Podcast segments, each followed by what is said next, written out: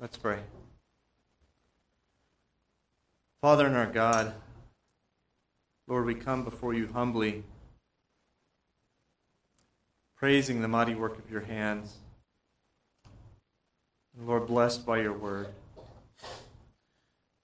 We just pray that as we open your word this morning, as our pastor preaches and teaches your truth, Lord, that it will indeed transform our minds Lord, that you would open our ears and our hearts to receive it. We pray that you would give him words to speak boldly, words of truth, words we need to hear and be reminded of. And we thank you again for the wonderful blessing of your word. In Christ's name we pray. Amen.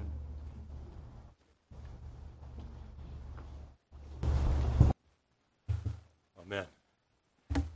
It is a great blessing to be back uh, with you, uh, having been gone for the last uh, two weeks. Uh, we traveled up to see or to, to attend the General Assembly of our Confessional Baptist Association. That's our national association of Reformed Baptist churches. Uh, so it was a great time of, of fellowship, of, of, the business of our association. Uh, we've got some things I'm very excited about going on within our association with respect to our primary purpose, our primary focus right now is, is planting of churches. And we've, we've made some substantial headway in those areas. Um, I hope to give a report soon about what, what's going on there. So I've, I've, i feel probably like you do a little bit. Uh, we've had with two really competent guest pastors the last two weeks with uh, Brother David and Julius. Grateful for their, their labors. But we kind of had to break the pattern and break into a series, and, and now we're coming back and have to do the task of, okay, where were we? And so, where were we? We were in the midst of, of, a, of an overview of, I was around the dinner table last night. I said, you know, this brief series, and I thought to myself, and I said out loud, can I call it brief anymore? Uh, it, it's, it's grown, but I think that's been, it's been helpful to me. I hope it's been edifying to you. Um, last week, or, or, last sermon, three weeks ago, we looked at the duties of members one to another. And in this study, we've looked at the duties and qualifications of deacons and of elders, pastors, bishops, overseers. Those words are interchangeable. And also the duties and qualifications of church members. So last time, we looked at the duties of members one to another. We come today to the duties of members to their pastors. And I will confess to you something. As I've studied this material going back several months and outlined where I was going to be going, and, and I came to this and said, well, somebody needs to preach this. Um, I'd rather not be me, but I'd rather somebody, somebody needs to preach this. But the task does fall uh, to me. And, and it really got me thinking why is it that I'm reluctant, or not, well, yeah, that's the right word, have been reluctant uh, to proclaim what the Word of God clearly says on this subject matter. There are duties. And just as, and it's not the same thing, but the, the duty is parallel as parents. You have responsibilities to train your children in all of their duties of life, but also their duties with respect to their submission to you and their relationship to one another and to their parents. I've been helped a lot. There's a little book, we have it in, in our, our library. It's a small little book by John Owen called The Duties of Christian Fellowship. And in the book, the first roughly third or so, uh, the book outlines this, this heading the duties of members to their ministers. Uh, Owen highlights seven distinct duties. Uh, you'll probably be relieved. I'm not going to go through all seven in the sermon today. I've, I've combined and, and coalesced some of those things together. I'll give you three general headings. But I think the sermon itself is important because the Bible does give us very clear instruction on this matter. And it is, uh, admittedly, it's probably impossible for either me or you uh, to think of these things detached from the, the reality of personal relationships. This is still David standing before you. But I also stand before you not just as David, but in the office of pastor and I have the duty to declare to you, Thus saith the Lord, right? And, and you have a duty to hear that, not as the words of men, but as the words of Christ. So if we confess, and I'm challenging my own thinking sometimes, if, if I believe, as I've taught you often, that the preaching of the word of Christ is the word of Christ, then why would I shrink back from declaring what my master has said. I, I serve in the role of an ambassador. It's not my words. I simply say, this is what he said, and declare that to you. My own awkwardness on the subject then has to be due to my own pride, my own unbelief that remains. And so, as we look ahead in faith, hopefully, I will not be the only pastor here from now on. And, and you need to know the duties to other pastors who will come in. But also, the reality is, I will not be here forever. Our General Assembly was hosted at Oak Grove Baptist Church in Angier, North Carolina. The church was constituted in 1913. The building was established before there was indoor plumbing or electricity. Next to the church is a graveyard. And you can go in and you can see names on headstones that match the plaques on the pews and match the, the description on stained glass in the windows. The church has been there for over 100 years. The people who planted and established that church and the pastors who initially labored in that field are in the dirt now. Their bodies are in the dirt. And, and so we have to think in that way. We need to be thinking in terms of who's coming next, next after us? Pastorally, who's coming next as members? And so I don't want to assume, even if you know these things, that your children know them and your children's children will know them.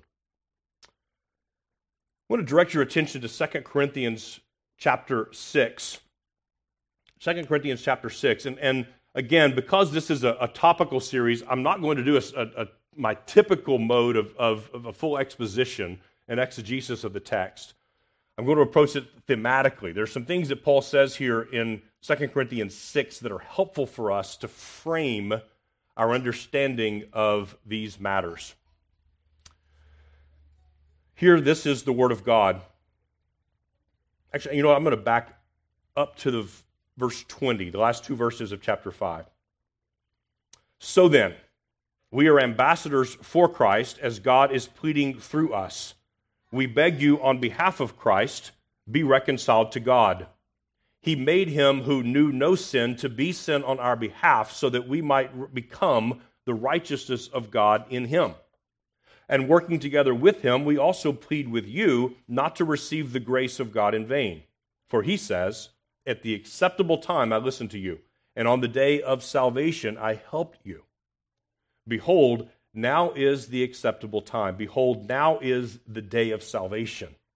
Giving no cause for offense in anything, so that the ministry will not be discredited, but in everything, commending ourselves as ministers of God, in much perseverance, in afflictions, in distresses, and hardships, in beatings, and imprisonments, and disturbances, in labors, and sleeplessness, and hunger in purity, in knowledge, in patience, in kindness, in the Holy Spirit, in unhypocritical love, in the word of truth, in the power of God, by the weapons of righteousness for the right hand and the left, by glory and dishonor, by evil report and good report, regarded as deceivers and yet true, as unknown and yet well known, as dying and yet behold, we live, as punished and yet not put to death as sorrowful, but always rejoicing, as poor, but making many rich, as having nothing and yet possessing all things.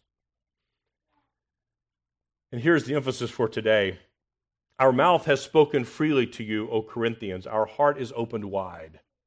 You are not restrained by us, but you are restrained in your own affections. Now, in a like exchange, I speak as to children, open wide to us also. May the Lord bless the reading of his word. Paul is saying here, in, in the midst of enduring the hardship of ministry, in the, in the, the, in the midst of, of working with a church that, frankly, there were some challenges and difficulties in Paul's relationship. As you read through 1st and 1st Corinthians and especially 2nd Corinthians, you can see there are challenges and difficulties between Paul as the apostle who established and planted the church and some of the members of the church and the way that they were thinking. And yet, Paul is able, with a clear conscience, to say, I've been an open book to you. Not only in what I have taught you, in the way that I have spoken to you, but my life has been laid bare before you. And, and what he said, what I'm saying in, in return is, I ask that from you. I ask for that kind of transparency and that openness from you. And, and that's really the foundation of, of much of what he's going to communicate throughout the book of Second Corinthians. And as you read through the rest of it, uh, you'll see how that kind of works its way out in, in various ways. In March of 2022, uh, Barna, which is a research organization, it's a, it's a polling organization, did a study, commenced a study. This was just over a year ago. And according to this study, almost 40% of pastors that they surveyed, 40% indicated they have given serious thought to leaving the ministry in the last year. It's almost two out of five pastors in the United States have given very serious thought in, during the last year of leaving the ministry entirely. Now, the trend has sharpened, but it's not new. Uh, they had a, another comprehensive study in, in 2017 that showed this kind of phenomenon, but as you might imagine, it spiked significantly during the COVID mess. Uh, the strain on churches and pastors was immense. Uh, praise God that we were able to escape much of that.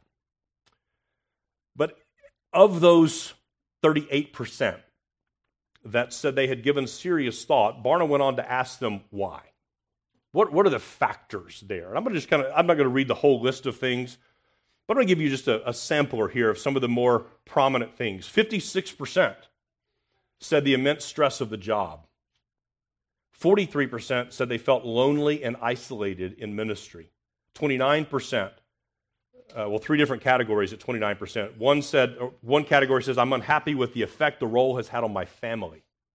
29% said, I'm not optimistic about the future of my church. 29% said conflict regarding the church's direction was distracting them in ministry.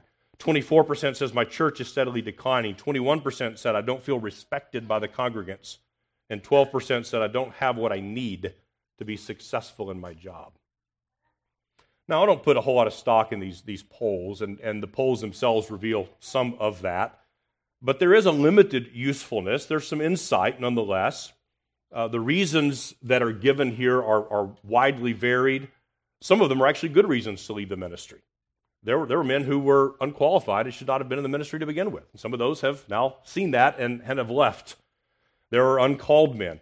Now, of that 38%, they found that the percentage of women pastors was much higher who thought about leaving. Well, the percent ought to be 100% of them who leave.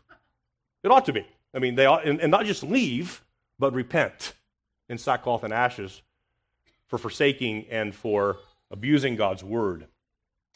But sometimes the man himself is the reason for leaving. His own failures, uh, his own uh, lack of, of skills and abilities, but there are other times it's the congregation and its members that have fallen short in their duties. And the scriptures come to bear on just that situation. Sometimes, and, and perhaps you've seen this, I've seen this in churches before, not in this one in any time, not in any recent history, but sometimes it's personal malice. Sometimes they're, they're the congregation or certain people within the congregation who just don't like the pastor and, and therefore refuse to support the work in the way it ought to be supported. Sometimes it's due to just ignorance. People don't know. People don't understand what the, what the duties are of members of a church to their pastors. Sometimes it's apathy, it's just indifference. It's just good old fashioned laziness and neglect of Christian duties, which we could find other examples. Uh, well beyond the sphere of duties to one another, we could find other Christian duties that are being neglected. And sometimes we look at, at an individual as, is, is immature or who is in sin and, and neglecting their duties. There are other times, I think, that we can all fall into the trap of thinking, well, what I have to offer is so small that it's just not worth giving. And, and, I'm not talking about only material things. In general, we can, we can despise those small contributions and think, well, it's just not worth it. Um, who am I to, to help so I don't do anything? And so these are the, there's a constellation of things that, that, can, that can shape and affect this. But what I want to put before you today, uh, I mentioned John Owen had seven duties. I'm going to try to coalesce these things and combine them into three. And, and it's a three word outline. For those of you who are note takers, it's, it's real simple pray, follow, and support. Pray, follow, and support. Pray. for power, for perseverance, for fruitfulness in the work of the ministry. Secondly, to the degree that a pastor's life and teaching is worthy of imitation, make it your aim to follow his example. And thirdly, support the work of the ministry in tangible and intangible ways. So pray, follow, and support. Let's, let's think of these duties in order. The first one is to pray. As, as Paul says in, in 2 Corinthians 6, he said, Our mouth has spoken freely to you, O Corinthians. Our heart is open wide. And included in that is his statement about his need for their prayers. See, Paul is not prideful when he says, I need you to pray for me. He's actually showing a great deal of humility to say, I can't do this. The, the power necessary to accomplish this task doesn't reside in any man. It doesn't reside in, in the most skilled and eminent of men, as Paul surely was. And I think we can find uh, just three basic reasons that church members are commanded to pray for their pastors. First is that all believers are commanded to pray for one another. I'm not even going to try to prove that one to you. I think we can all just stipulate that point, right? Every believer is commanded to pray for their fellow church members, and your pastor is a fellow church member. Therefore, you're required to pray for him, generally. But then, specifically, there are specific apostolic examples and commands in the scriptures to pray for the work of the ministry. And thirdly, the scope and the nature of the work necessitates prayer. So let's think about some of the specific apostolic commands and the examples with respect to prayer. In Acts chapter 12, we have an example. We find Peter in prison. And in Acts chapter 12, verse 5, Peter was kept in prison, but earnest prayer for him was made to God by the church. See, the church understood this is a duty. Our pastor has been persecuted for the sake of the gospel it is our duty to unite ourselves together in fervent, persistent prayer so that the Lord will in, in, enable him to continue to preach the gospel of Jesus Christ. We also have specific commands. For example, and I'm not going to give you all of them, I'm going to give you just a couple samples. In 2 Thessalonians chapter 3, Paul says, Finally, brothers, pray for us. Paul's not making a request. You know, we do that with each other sometimes, don't we? Will you please pray for me? That's a sincere request. Paul has apostolic authority. He's saying this is not a, it's not a question, it's not a request. Brothers, pray for us that the word of the Lord may speed ahead and be honored as happened among you. Do you remember? Read through the book of Acts. Go back home and read through that section. What happened in Thessalonica? Do you remember? Because the next paragraph, Luke says, well, those in Berea were more noble than the ones in Thessalonica. There was a riot. But Paul said, pray that the word of God would speed ahead, just like he did with you. Some of you were crazy enough to believe the gospel of Jesus Christ, and God saved you. Pray that would happen in other places, even where the ministry is received with hostility. Pray that it would be fruitful.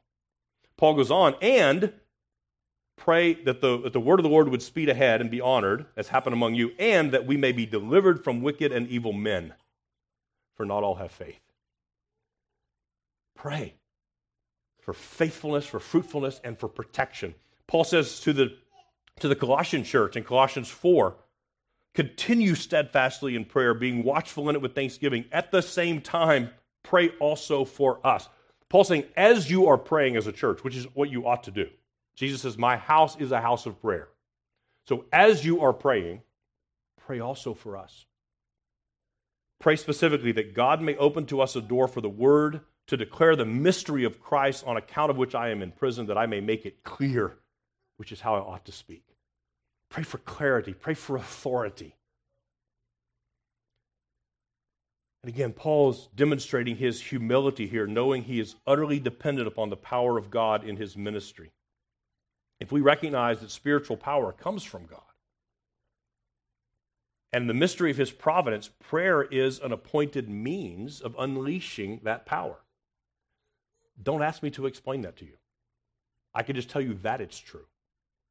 In, in, God, in the mystery of God's providence, God has decreed before the ages began all things that would come to pass, from the least to the greatest, and He governs all those things to the most minute detail. And yet, in the mystery of God's providence, He uses prayer as the means of accomplishing what He ordained in eternity. So we ought to pray. And also think, let's think about the scope, the nature of the work. Once again in 2 Corinthians, this is back in chapter 2. You don't have to turn there, but just, just listen to what Paul says. In 2 Corinthians chapter 2, verse 15, he says, We are the aroma of Christ to God among those who are being saved, and among those who are perishing, to one a fragrance from death to death, to the other a fragrance from life to life. This is what Paul says Who is sufficient for these things? we bear in our words, our body, our whole demeanor as preachers of the gospel, we bear with us either a stench to those who hate God and hate his word, or we bear a sweet fragrance to those who are receiving this as the very words of life. And Paul says, Who's sufficient for this? Now, Paul can say that. No one since Paul has had a better education, has been more spiritually gifted, has worked harder for the sake of the gospel. And Paul said, in and of himself, despite his pedigree, I'm not sufficient for the task. He goes on to say, For we are not like so many peddlers of God's word, but as men of sincerity, as commissioned by God in the sight of God, we speak in Christ. Paul said, Who's sufficient for this? Then in 2 Corinthians 10, now we're ahead of, of our text this morning. In 2 Corinthians 10, verse 3, For though we walk in the flesh, we are not waging war according to the flesh. For the weapons of our warfare are not of the flesh, but have divine power to destroy strongholds. We destroy arguments and every lofty opinion raised against the knowledge of God, and take every thought captive to obey Christ. You hear that? The weapons of our warfare. We're, we're at war, but the weapons are not swords and spears and shields and bows. They're words, but words that come with divine power. Well, what enables that divine power? Prayer prayer. Saints, if we begin to grasp the weight of the task that's given to, by Christ to his church to serve as an embassy, to serve as a gospel outpost in behind enemy lines. And what needs to happen is that a supernatural work needs to take place to transform dead, cold, evil, wicked hearts who are at enmity with God and to transform them into friends of God. That doesn't happen by the eloquence of speech. That doesn't happen by careful study. That doesn't happen by, by, by mere arguments. It's divine power. That needs prayer. It needs fervent prayer, frequent prayer, constant prayer. The gospel ministry stands as one of the most challenging and dangerous vocations a man could ever enter into. That's, that's a fact. And if the power of God is not at work in him and in his preaching and in his ministry, he will never survive it. Do, do, do, we, do we grasp the supernatural power that's necessary, not only standing behind this desk proclaiming in a sermon, but meeting with someone in their living room? sitting with somebody at a coffee shop and opening the scriptures to them because they are in sin and they need to turn from it. Do you know that's not done by the persuasive arguments of men? Change doesn't happen by the force of someone's will, not mine, not the other person's. You know in your own heart, if you've walked with Christ very long, you need the power of the Spirit at work within you to mortify sin, to change your desires, to reshape your affections. That needs the constant prayer of God's people for things that maybe you don't even know about what's going on. You don't know whose marriage is in crisis and whose children are wayward and, and who's, who's having trouble with what, but you know that you're commanded to pray for those things. Will you be faithful in those duties? The scope and the nature of the work of ministry demands, it requires the power of God on the wings of the prayers of his people. But at the very same time, this, this gospel ministry is the most challenging and dangerous vocation a man can enter into. And at the same time, it's also the very best job on the planet. Charles Spurgeon said, I've been called to preach the gospel. Why would I stoop to be a king? There's no job on the planet that I would, that I would rather have. And young men, I commend this to you. Paul says, He who desires the office of an overseer aspires to a noble work, a noble task. Young man, as you're making your plans for the future, as you're considering your, a future vocation, you're evaluating yourself along with your parents' help prayerfully before the Lord, will you give some thought to whether the Lord was calling you, was calling you to the gospel ministry? That perhaps the Lord would call you to give your life to declaring this great gospel. So, saints, will you pray? This is your first and chief duty to any pastor you sit under, whether here or in another place. Will you pray for his faithfulness in both life and doctrine? We, we see in the pastoral epistles the qualification for a man. And in 1 Timothy 4, Paul says to Timothy, guard your life and doctrine. Will you pray that your pastors do that? That God would give them fruitfulness in those areas? Will you pray for divine power, not only in preaching, but as he speaks with others in private counsel?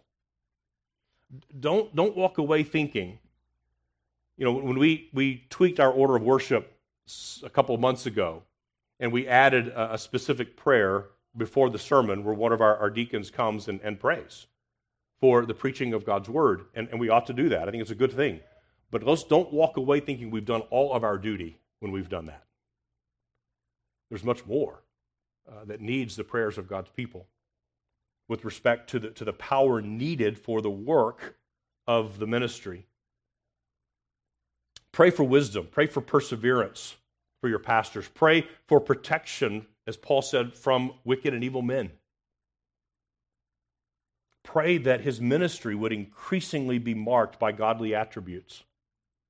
Pray that God would bear the fruit of patience, of humility, of gentleness, of, of self control, of kindness, and also boldness and, and clarity and authority. Pray that God would raise up other men to teach and preach this gospel. You know, this is pressed upon me, uh, providentially in our General Assembly this last week, and seeing this this old church building where the Forest Creek and all that kind of, of, of stuff that I like, and the sound of the old pews creaking, and but far more than that, there have been generations to come and go.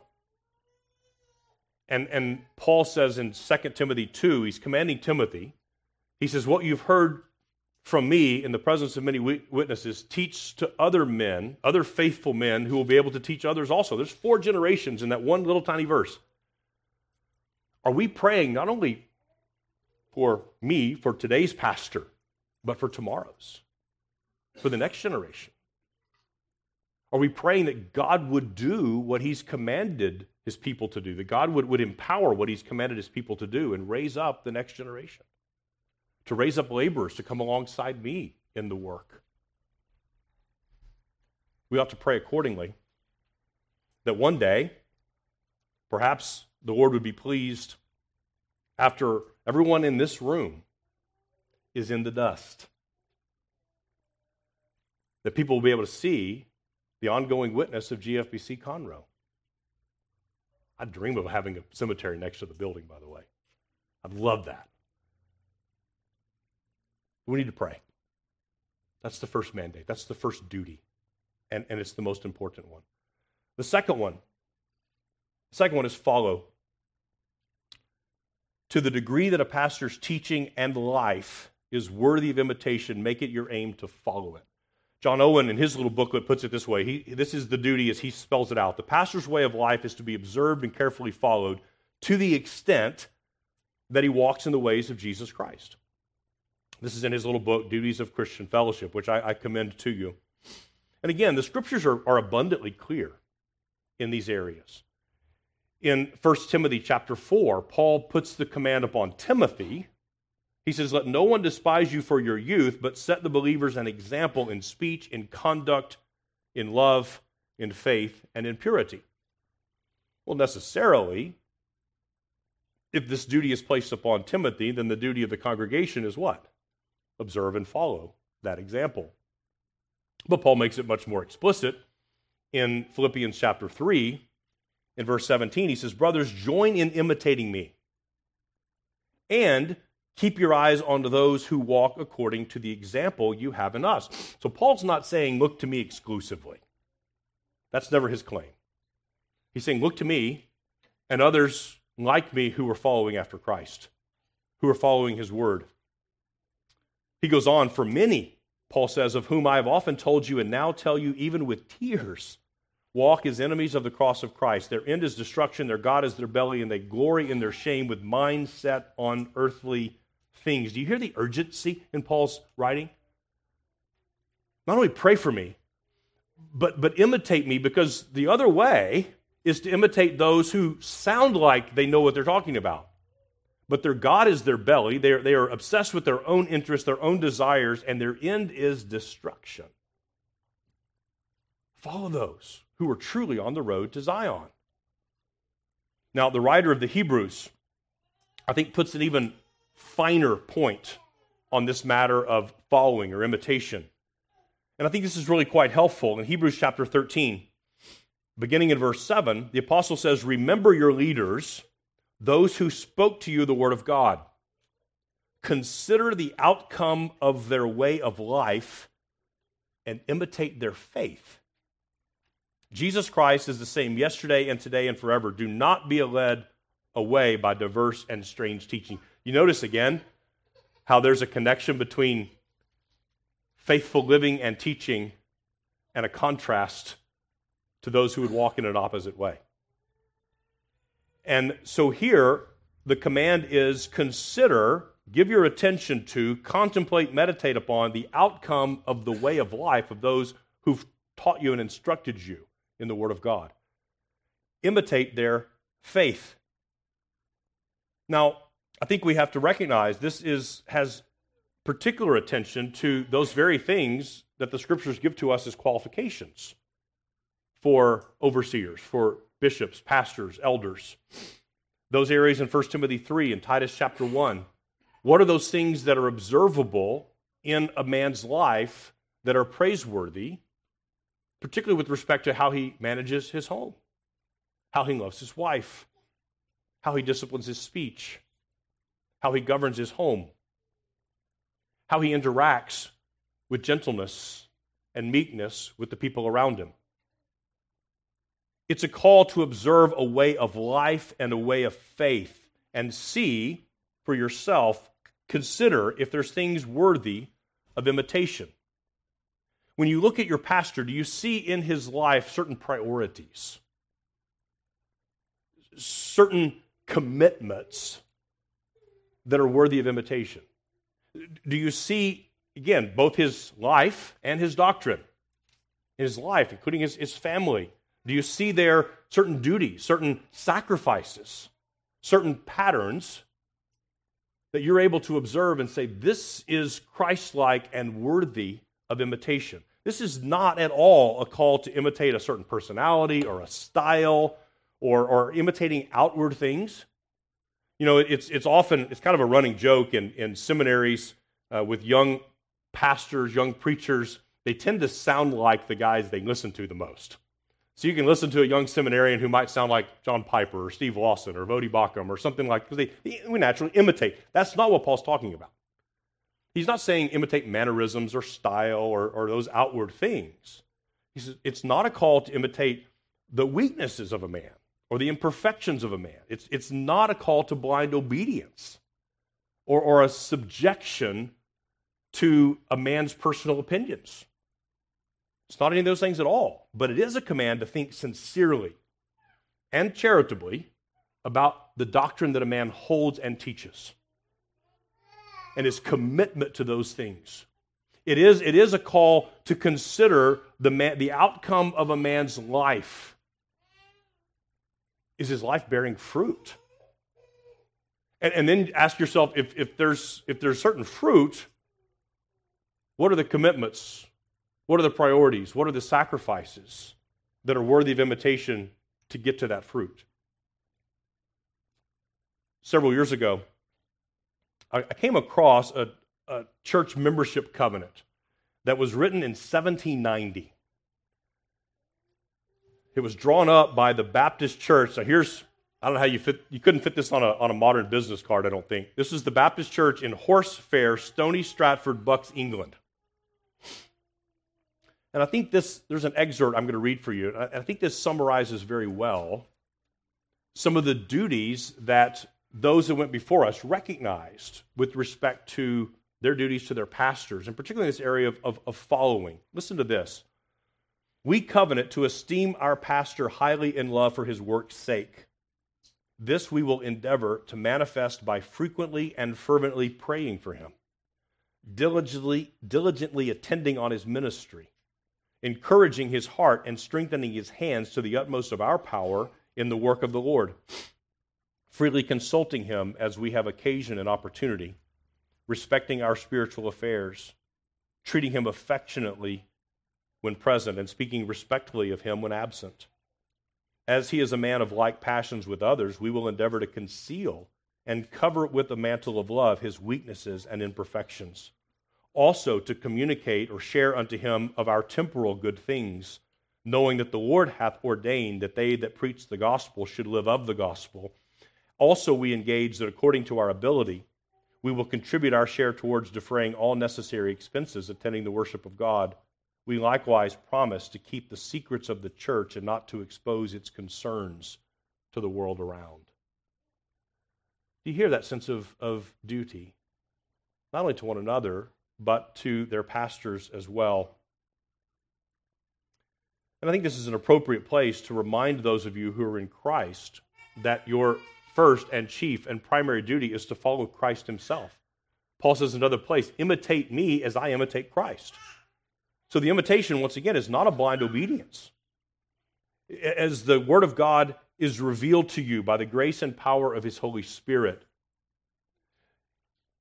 you are urged to follow after Christ, to follow His law, to obey His commands. You are not blindly to follow me or any man. Your conscience has been purchased and freed from the doctrines of, and commandments of men. You are to submit yourself to the word of Christ only. So you have every right, in fact, you have the obligation to reject a command that I could give to you that's contrary to the word of God or not contained in it. But to the degree that a, that a, flawed but faithful pastor teaches you the word of Christ and calls you to follow your heavenly husband, then you need to consider the outcome of such a life. And, and I backed up when I was reading 2 Corinthians 6 earlier. I was careful to back up a little bit in the chapter, end of chapter 5, because that's, that's Paul's argument. He's recognizing that he's been given a command as an apostle, as a pastor, to speak on behalf of Christ and declare to every man to be reconciled to God through the Lord Jesus Christ. He's, he's basically, that's, that's my argument. The whole, the whole thing to which I've been committed the whole charge which I've been given is to preach the gospel and say, Be reconciled to God and follow this king.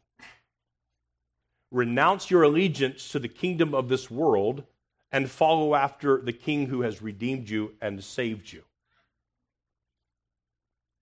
God has made pastors holy ambassadors, and their official appeal to every man, woman, and child is to be reconciled to God through the Lord Jesus Christ. So, the first thing to ask of you then is have you obeyed that call? Not because your pastor has said so, but because Christ has said so. The king has said, You are at enmity with me from before you were born. But I've offered myself for you. I took on your flesh. I willingly submitted myself to death on your behalf. Have you, have you done that? Have you believed that? Have you been washed and cleansed and pardoned from your sin? Have you believed that, that Christ died on the cross, not just generally, but for your sin? According to the scriptures.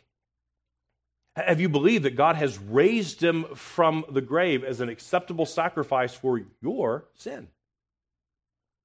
Not just your indiscretions and your mistakes, and, but for your sin, your enmity with God.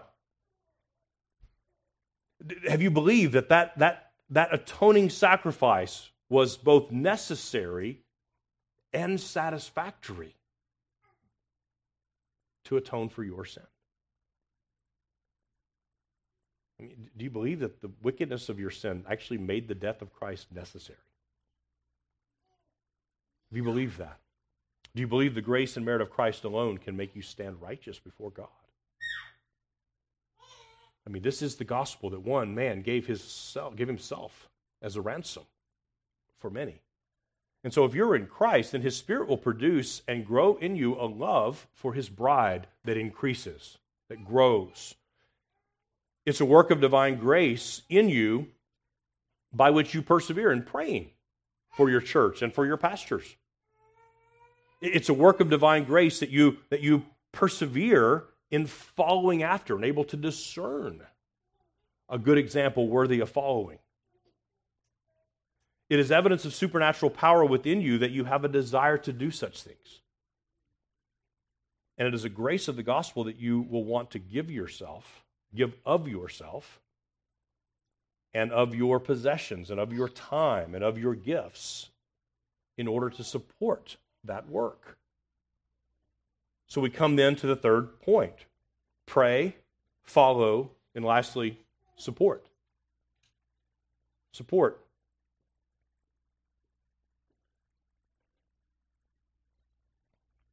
Support the work of the ministry in both tangible and intangible ways.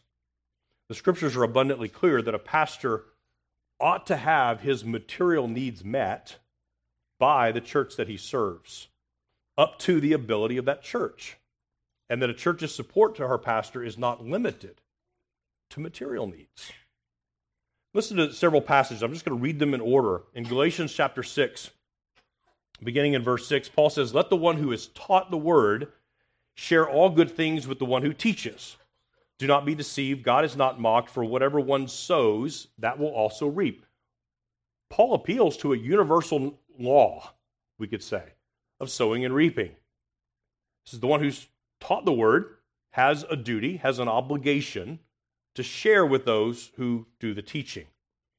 Then in 1 Timothy 5, in verse 17, Paul says, Let the elders who rule well be considered worthy of double honor, especially those who labor in preaching and teaching. For the scripture says, You shall not muzzle an ox when it treads out the grain, and the laborer deserves his wages.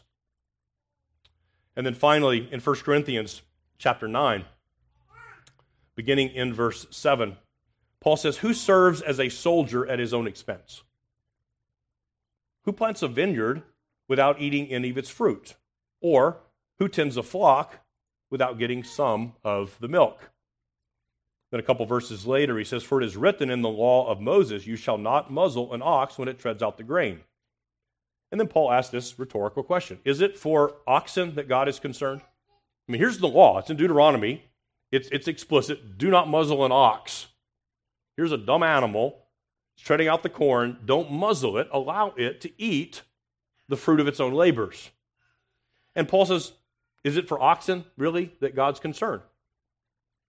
Does he not speak certainly for our sake? It was written for our sake, because the plowman should plow in hope, and the thresher thresh in hope of sharing in the crop. If we have sown spiritual things among you, is it too much if we reap material things from you? Do you not know that those who are employed in the temple service get their food from the temple? And those who serve at the altar share in the sacrificial offerings. In the same way, the Lord commanded that those who proclaim the gospel should get their living by the gospel. See what Paul does? He appeals to the law of nature first. even the farmer recognizes this, and you don't have to be a Christian to understand that. That the laborer gets to participate in the fruit of his own labor. And then he also appeals to the explicit command of the scriptures. The laborer is worthy of his wages. And the Lord commanded that those who proclaim the gospel should get their living by the gospel. I want to summarize this, this duty using the words in our confession of faith. This is in chapter 26 on, on the church, and paragraph 10 articulates this, this biblical position. The work of pastors being constantly attend the service of Christ in his churches in the ministry of the word and prayer with watching for their souls as they that must give an account to him, it is incumbent on the churches to whom they minister not only to give them all due respect, but also to communicate or share to them of all their good things according to their ability, so as they may have a comfortable supply, without being themselves entangled in secular affairs, and may also be capable of exercising hospitality toward others. And this is required by the law of nature and by the express order of our Lord Jesus, who hath ordained that they that preach the gospel should live of the gospel. Now, perhaps in our context, in the United States of America, particularly in 2023, those words don't seem all that controversial to us. We may dispute certain points or another, but the fact that a local church is responsible to pay her own pastor is not foreign to us. But I'd submit to you the very first time the, such a statement was written down and published publicly in the 17th century, it was not the case. This was as, as if Luke were writing um, another book of Acts about the acts of the particular Baptists in the 17th century. Luke might say something like, There was no small disturbance when the Baptists introduced this doctrine. Now, you know who was responsible for paying ministers before the Baptists recovered this biblical doctrine? The civil authorities. It came from the state. People paid taxes, and the king paid the salary of the pastors. Well, as a friend of mine says, with shekels come shackles. And you don't want the king paying your minister. Because if the king pays your minister, he gets to, he gets to decide what the minister says and doesn't say. So the, the, the Baptists were actually accused, and I, I, don't have time to, to go into all of the history, but I would commend to you, there's a great section in um, Dr. Jim Renihan's Baptist Symbolics Volume 1, which deals with the first London Confession, where they first introduced this doctrine to, again, no small disturbance among Anglicans in particular, which was the state church, and even Presbyterians. And the Baptists actually uh, asked one of their own to write a book, a booklet that was published among all the churches called The Gospel Ministers Maintenance Vindicated. And what they simply did was they read their Bibles. And, and they read and, and decided that if it is Christ who calls a man to the ministry through the instrument of a local church, then it is the instrument of the local church by the power of Christ that provides for him. It's not the civil magistrate that put a man in the ministry, it's Christ and his church that's done that. Therefore, it is Christ and his church that are responsible to provide for his material needs. And they understood the principle from 1 Timothy 5. And Paul's speaking about widows there, but there's a principle. And he says that those who will not work, he doesn't say cannot, he says those who will not work and provide for their own families have denied the faith and are worse than infidels.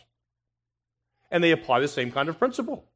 And they say that a church that has the means but will not do it, will not provide for their pastor, is a shameful thing. Is a shameful thing to, to, to rely upon the civil government or to say, well, we have the funds, but we want the civil authorities to pay for that instead. And they looked at that and said, according to the scriptures, that ought to be a, that ought to be a, a, mark of shame upon such a church that would rely upon civil authorities or others to supply those needs. In fact, Paul understood it in the same way. Again, in 2 Corinthians, still, in chapter 11, Paul uses this language I robbed other churches by taking wages from them in order to minister to you.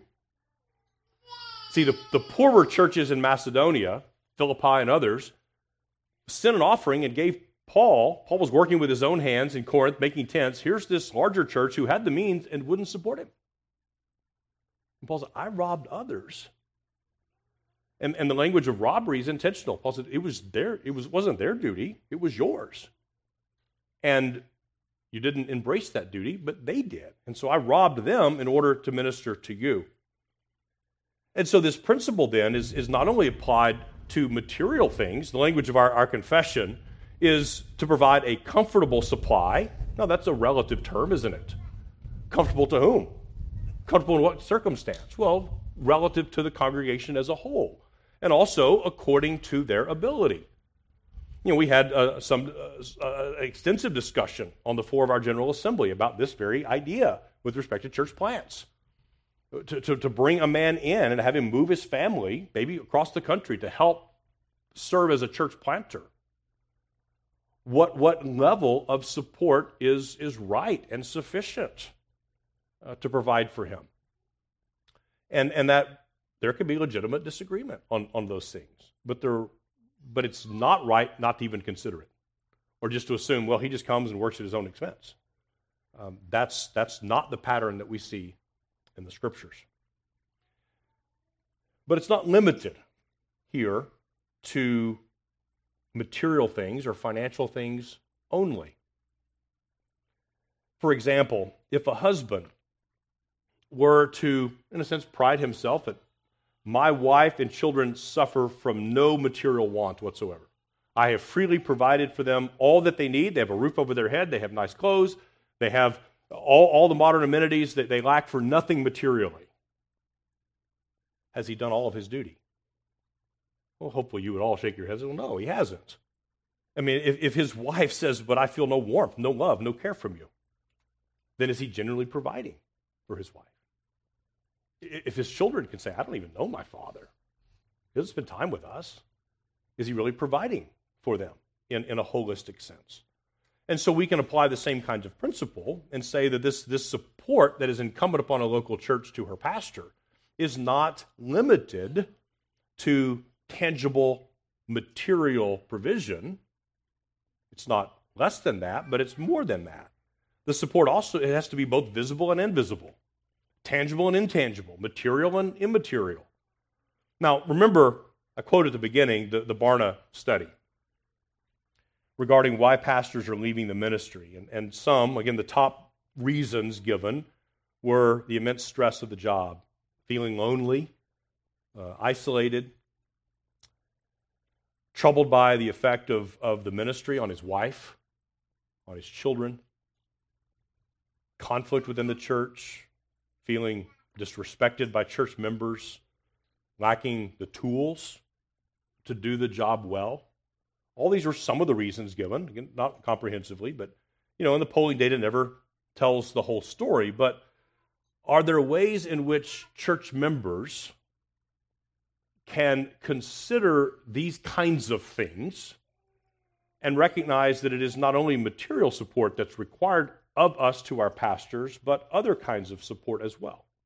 And you know in your own life, you know in your marriages, you know in your homes, you know in other relationships, that support comes in a lot of different ways, doesn't it? And you understand that. So just as a soldier does not serve at his own expense, but he, he doesn't supply himself either. He doesn't provide his own uniform, his own weapons, his own armament. The church members are able to support their pastor in other ways. Are there ways that, that a church can say, we ought to relieve some of these burdens? We ought to lessen some of these strains. We ought to pray to that end. Does the pastor have the necessary resources that he needs in order to do his job well? Does he have the tools? Does he have the, the tangible tools like books and study helps and a computer and, and software and whatever he needs in order? You know, does the chef have the, the, the dishes and the pots and pans and the food that he needs in order to prepare a good meal. Any chef would know if you walk into an empty kitchen, you know, we stayed at a, at a couple Airbnbs, and that's always an adventure. You go in to cook something as well, there's, there's not a pot here. Uh, there's, there's nothing to cook with. We don't have the right spatula, we don't have the right instruments. Does he have the available time that is needed?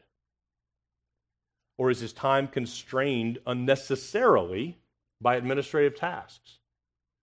About 17 years ago, I sat down with a former pastor and confronted him uh, regarding plagiarism.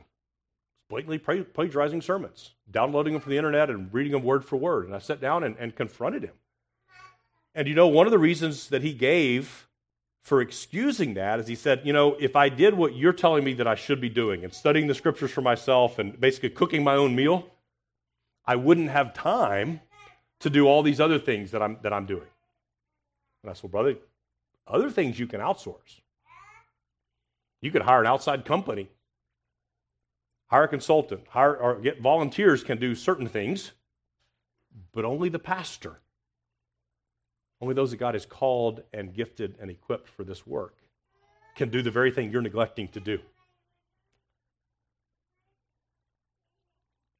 Are there ways, and we saw this in, in Acts chapter 6, didn't we, with the calling of the first deacons? The church in Jerusalem had been growing and growing and growing, and the apostles had been providing for not only the ministry of the word and prayer, but also serving the also very important work of ministering to the widows. But it got to the point where there was a threat of disunity within the, within the body because they simply could not get to it all.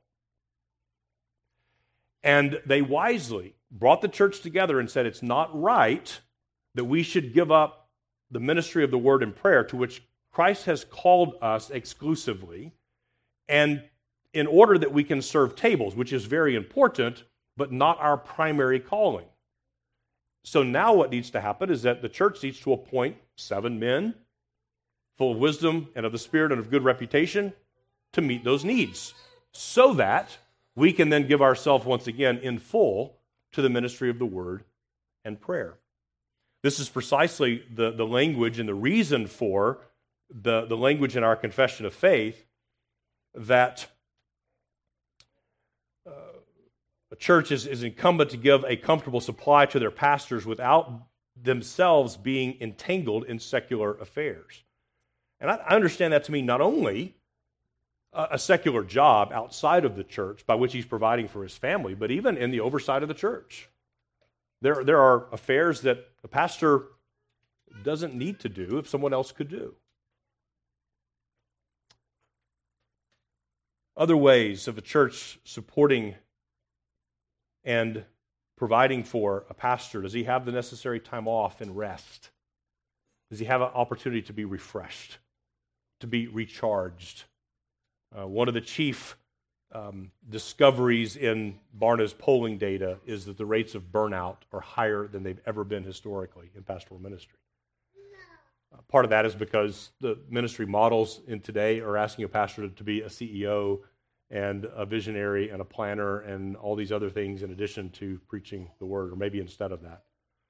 And that's that's a necessary stress. But does a pastor have the necessary time off? Does he have the time with his family? Does, does the congregation recognize the necessity of that and the need of that? In many cases, some of the excessive burdens upon pastors could be alleviated if the church took the time, the energy, the diligence to study those duties, uh, their duties to their pastors from the scriptures, and they, they sought prayerfully the power, the grace of God in Jesus Christ to obey those duties uh, out of faith that God will actually use those means of sustaining this church body into future generations. And, I, and, and I, as I'm studying this, it came to my mind in Proverbs chapter 3 and verse 27. The Proverbs say this Do not withhold good from those to whom it is due, when it is in the power of your hand to do so. Do not say to your neighbor, Go and come back, and tomorrow I will give it, when you have it with you. Do not devise evil against your neighbor, for he dwells by you for safety's sake. Do not strive with a man without cause if he has done you no harm. As I read that this week, I thought, you know, in, in, some of the church conflicts that I've, I've observed, sometimes from a faraway distance in other churches, sometimes I've, I've, I've seen them more up close. If, if a church was faithful in both material and immaterial ways, simply to obey this, do not withhold good from those to whom it is due.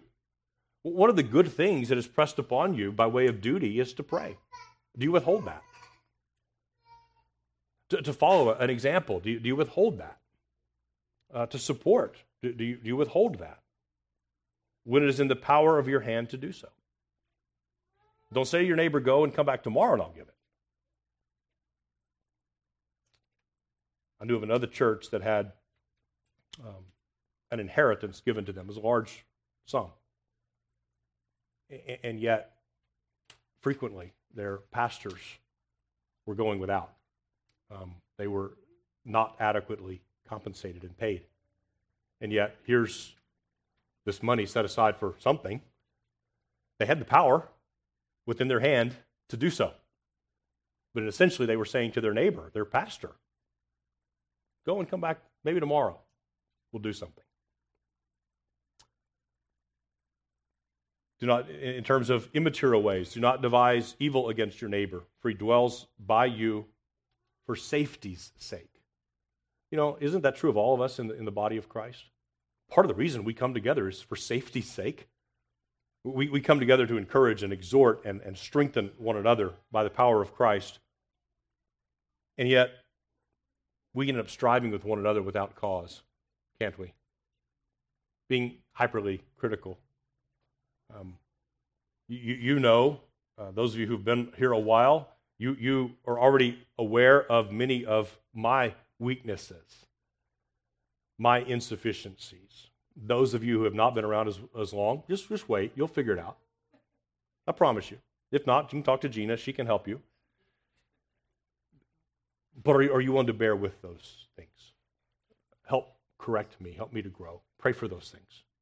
Uh, pray for those, those weaknesses that remain in my teaching, where, where there's a lack of, of clarity. Will you pray for that? Will you help me in those areas? If there are things that I'm, that I'm teaching that you don't understand, this doesn't make sense, you're not able to follow, tell me. I would want to know that. Are there offenses, personal offenses, things that I've said or done, uh, maybe not even aware that I've said or done it? Uh, don't let that stick like a pebble in your shoe and cause an irritation Will you, will you love me enough to tell me uh, where I have disappointed you, where I have hurt you? Paul says there in 2 Corinthians 6 Our mouth has spoken freely to you, O Corinthians. Our heart is opened wide. You are not restrained by us, but you are restrained in your own affections. Now, in a like exchange, open wide to us also. Beloved, will you commit yourself to obeying the commands of Scripture? Not because I've said them to you, because this is the word of Christ. Will you pray for the ministry of this local church and, and any other church, now or in the future, that you happen to be a part of? Will, you follow after and consider the outcome of a man's life and faith? And consider what are those things that are worthy of invitation? And, and can we exhort and encourage one another in those areas? Will you commit to your own support? Again, both in material ways, but also immaterial ways. Uh, you, you know from your own experience how much um, immaterial things can be a great encouragement to you at times. When God seasonably brings a word of exhortation or encouragement to you, uh, don't, don't think that this is only material things. Pray, follow, support. Well, that's, that's enough. I will close, close there. May the Lord give us wisdom. May the Lord give us discernment together as the body of Christ for his glory. And may he be pleased that long after we're dead and gone, that this place will be full and prospering. And partly due, all due to God's grace. And as a second cause, due to the faithfulness of God's people to support the work. Let's pray together.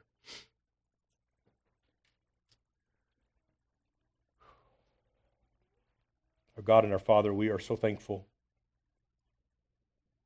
You've granted us life and breath and being. And far more than that, that you've given to us new life in and through our Lord Jesus Christ. We pray, Lord, that we would submit ourselves to Him as our prophet, priest, and king. Even as we sang just immediately before the sermon, that we would give ourselves to recognizing his, his authority over us as our prophet, declaring to us that which is needful, that which is true. His office of king, commanding and ruling and subduing and governing us. And his office as priest, having made once for all a full, acceptable sacrifice on our behalf, giving up himself for us. Lord, as we shift our attention now to the Word of God, not spoken, but visible in the table. Will you grant to us the grace to believe these very precious promises that you've set before us today? We ask this in Christ's name. Amen.